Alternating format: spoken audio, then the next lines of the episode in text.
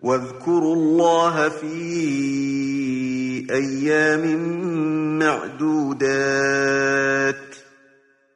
فمن تعجل في يومين فلا إثم عليه ومن تأخر فلا إثم عليه لمن اتقى واتقوا الله واعلموا أنكم إليه تحشرون